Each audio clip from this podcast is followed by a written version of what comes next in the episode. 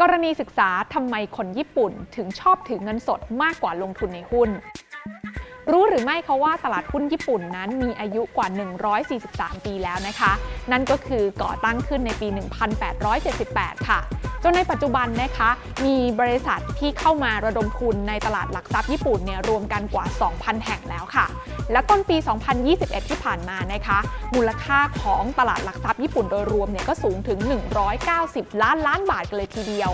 หลายคนคงจะนึกในใจนะคะว่ามูลค่าตลาดที่มากขนาดนี้คงสะท้อนให้เห็นว่าคนญี่ปุ่นน่าจะชอบลงทุนในหุ้นแน่ ๆ แต่ในความเป็นจริงแล้วไม่ได้เป็นเช่นนั้นค่ะแล้วเวลาที่คนญี่ปุ่นมีเงิน เขาเอาเงินไปทำอะไร หรือลงทุนไหนๆลงทุนแมนจะเล่าให้ฟัง และนี่คือลงทุนแมนจะเล่าให้ฟัง สนับสนุนโดยไทยประกันชีวิต Health Fit Ultra เมาส์จ่ายสบายยาว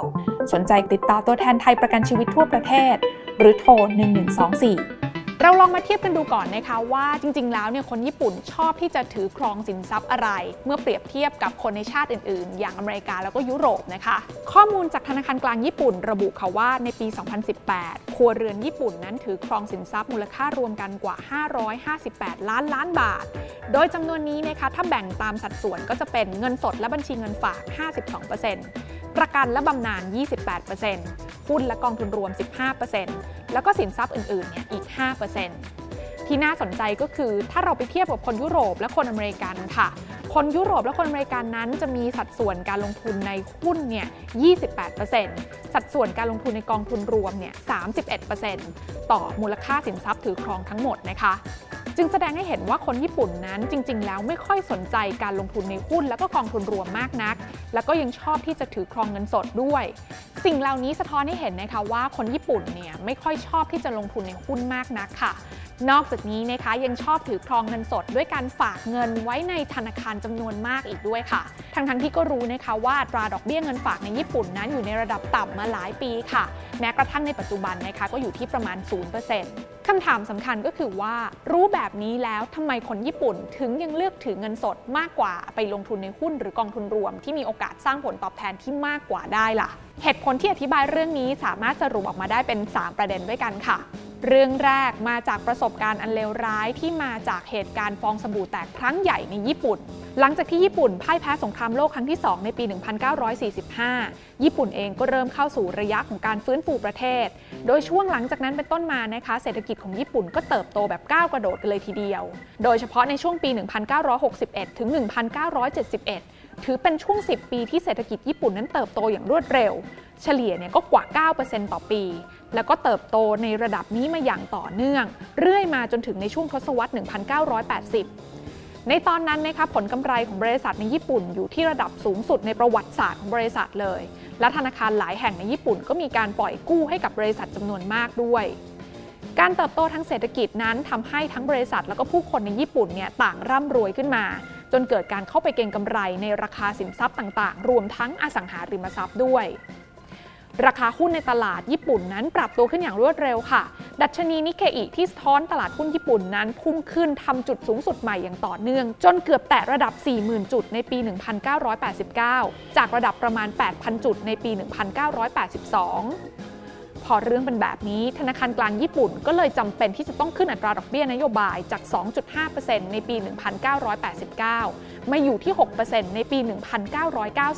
เพื่อเพิ่มต้นทุนในการกู้ยืม ไม่ให้เกิดการกู้เงินเพื่อเอาไปเก็งกำไรในสินทรัพย์ต่างๆ จนสุดท้ายเมื่อแรงเก็งกำไรเริ่มอ่อนลงค่ะ ก็ถึงคราวที่ฟองสบู่ลูกใหญ่ระเบิดออกมา ราคาสินทรัพย์ต่างๆ และราคาสังหาริมทรัพย์ ก็เริ่มปรับตัวลดลง และลดลงเรื่อยๆ จนหลายคนเจ็บตัวอย่างหนักจากการลงทุน วิกฤตฟองสบู่ครั้งใหญ่ในญี่ปุ่นที่เกิดขึ้นนั้นเนี่ยนะคะทำให้เศรษฐกิจของญี่ปุ่นนั้น แทบจะไม่ไปไหนเลย เรียกว่าหยุดนิ่งอยู่กับที่มาหลายสิบปี ถ้านับรวมๆเนี่ยก็เกือบ 3 ทศวรรษแล้วนะคะ ที่ญี่ปุ่นต้องอยู่ในสถานการณ์แบบนี้ ซึ่งประสบการณ์นี้เองนะคะถือเป็นหนึ่งในเหตุผลสำคัญเลยค่ะ ที่ทำให้คนญี่ปุ่นนั้นเข็ดขยาดจากการลงทุนในตลาดหุ้น รวมไปถึงปลูกฝังแนวคิดนี้มายังลูกหลานด้วยนะคะ ก็เลยทำให้คนรุ่นใหม่ในญี่ปุ่นนั้น ยังไม่กล้าแล้วก็มีความกลัวที่จะลงทุนในตลาดทุนอยู่ค่ะ สาเหตุที่ 2 ก็คือเรื่องของภาวะเงินฝืดค่ะ ผลกระทบจากวิกฤตเศรษฐกิจญี่ปุ่นในช่วงต้นทศวรรษ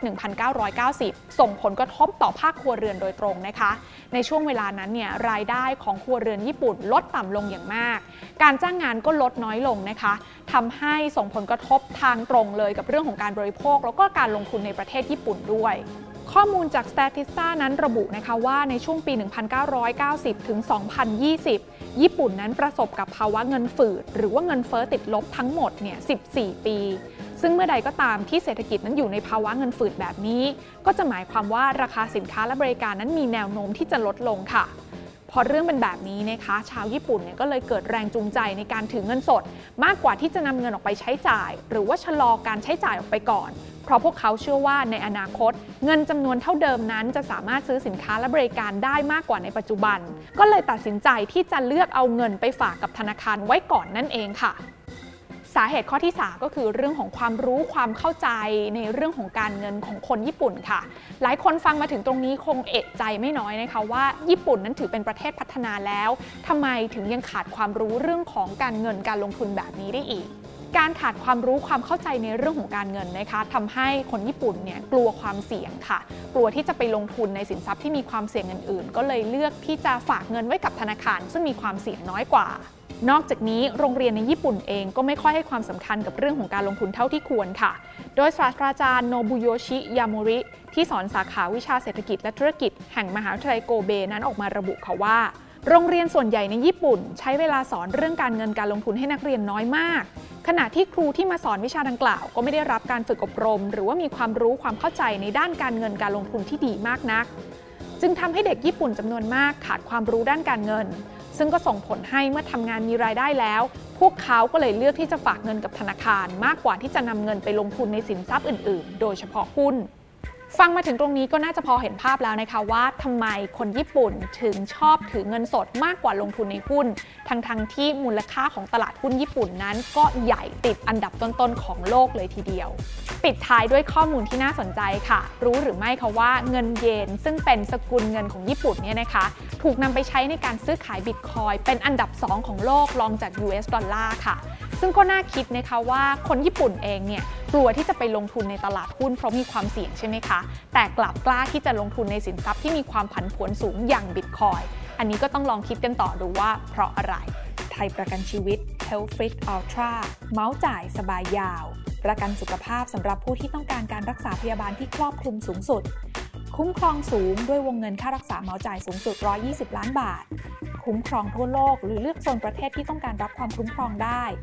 คุ้มครองครอบคลุมการรักษาพยาบาลทั้งกรณีผู้ป่วยในผู้ป่วยนอกและกรณีฉุกเฉิน คุ้มครองพิเศษ เพื่อการดูแลรักษาอย่างเนื้อระดับ ทั้งการตรวจสุขภาพประจำปี การฉีดวัคซีน การตรวจรักษาทันตกรรม คุ้มครองยาวถึงอายุ 99 ปี เพื่อสร้างสวัสดิการการรักษาที่ดีที่สุด พร้อมรับบริการสุขภาพ Healthcare Solutions ครบรอบด้านทุกคำตอบบริการสุขภาพ สนใจข้อมูลเพิ่มเติม ติดต่อตัวแทนไทยประกันชีวิตทั่วประเทศ หรือโทร1124 ผู้ซื้อควรทำความเข้าใจรายละเอียดของกรมธรรม์ประกันภัยก่อนตัดสินใจทำประกันภัยด้วยทุกครั้งนะคะ กดติดตามลงทุนแมนพอดแคสต์ได้ทุกช่องทาง ทั้ง Spotify, SoundCloud, Apple Podcast, Podbean และ b ล็อกดิ